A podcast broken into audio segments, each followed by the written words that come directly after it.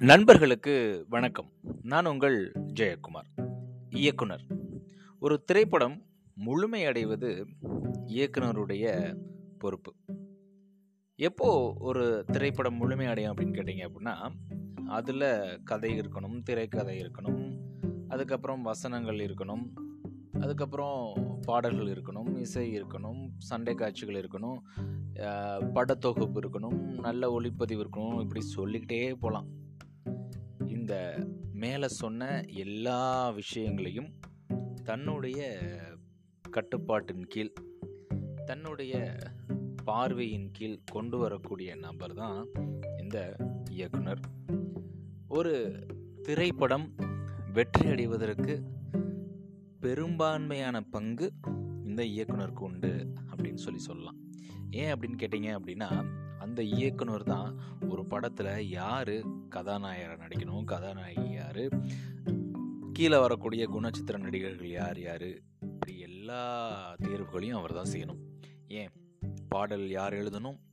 இசை யார் அமைக்க போகிறா படத்தொகுப்பு யார் பண்ண போகிறா கேமராமேன் யார்? சண்டை காட்சிகள் யார்? இப்படி நிறைய சொல்லப்போனால் ஒரு படத்தில் யாரெல்லாம் இருக்கணும் அப்படின்ற முடிவு பெரும்பாலும் இவருடைய கையில் தான் இருக்குது அப்படி இருக்கிற பட்சத்தில் ஒரு இயக்குனர்னால் இத்தனை விஷயங்களை செய்ய முடியுமா அப்படின்னு கேட்டால் கொஞ்சம் கடினம்தான். அதனால தான் இயக்குனருக்கு எப்பயுமே உதவியாக இருக்கிறதுக்காக உதவி இயக்குனர்கள் படத்தில் வேலை பார்க்குறாங்க. யார் இந்த உதவி இயக்குனர்கள்? ஒரு இயக்குனர் மேலே சொன்ன எல்லா விஷயத்தையும் பார்க்க முடியாது. அதனால் அவருக்கு ஹெல்ப் பண்ணுறதுக்கு சப்போர்ட் பண்ணுறதுக்காக அவருக்கு உதவியாக இயக்குனர்கள் இருக்காங்க. அவங்க என்ன பண்ணுவாங்கன்னு கேட்டிங்க அப்படின்னா தன்னுடைய இயக்குனர் என்ன நினைக்கிறாரோ அவருக்கு என்ன வேணுமோ அதை அந்த படத்தில் உள்ள தொழில்நுட்ப கலைஞர்களாகட்டும் இல்லை கலைஞர்களாகட்டும் அவங்கக்கிட்ட போய் சரியான முறையில் சரியான நேரத்தில் வேலையை வாங்கி அதை இயக்குனர் பார்வையில் கொண்டு வந்து நிப்பாட்டுவாங்க. அதனால தான் இயக்குனரை விட உதவி இயக்குனர்களுக்கு அனுபவம் நிறையா இருக்கும் அப்படின்னு சொல்லி சொல்லுவாங்க.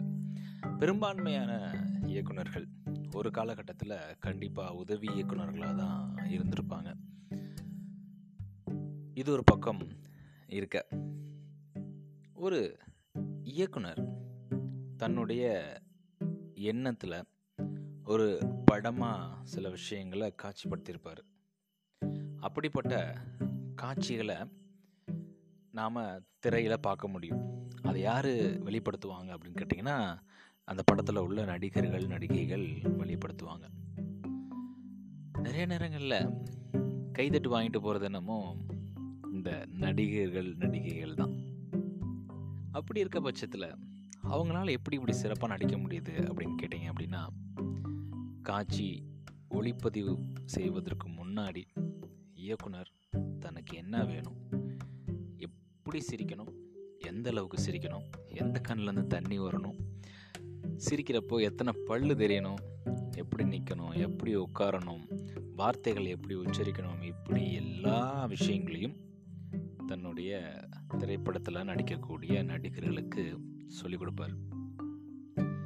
அப்படி பார்த்தீங்க அப்படின்னா நிறைய இயக்குனர்கள் உண்மையிலே அவங்க நடிகர்கள் தான். ரீசெண்ட் டேஸில் கூட நம்மளால் பார்க்க முடிஞ்சிச்சு.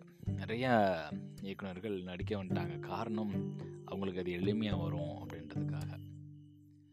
ஸோ ஒரு ஒட்டுமொத்த படம் அப்படின்றது உண்மையிலேயே சிரமமான விஷயம்தான். இந்த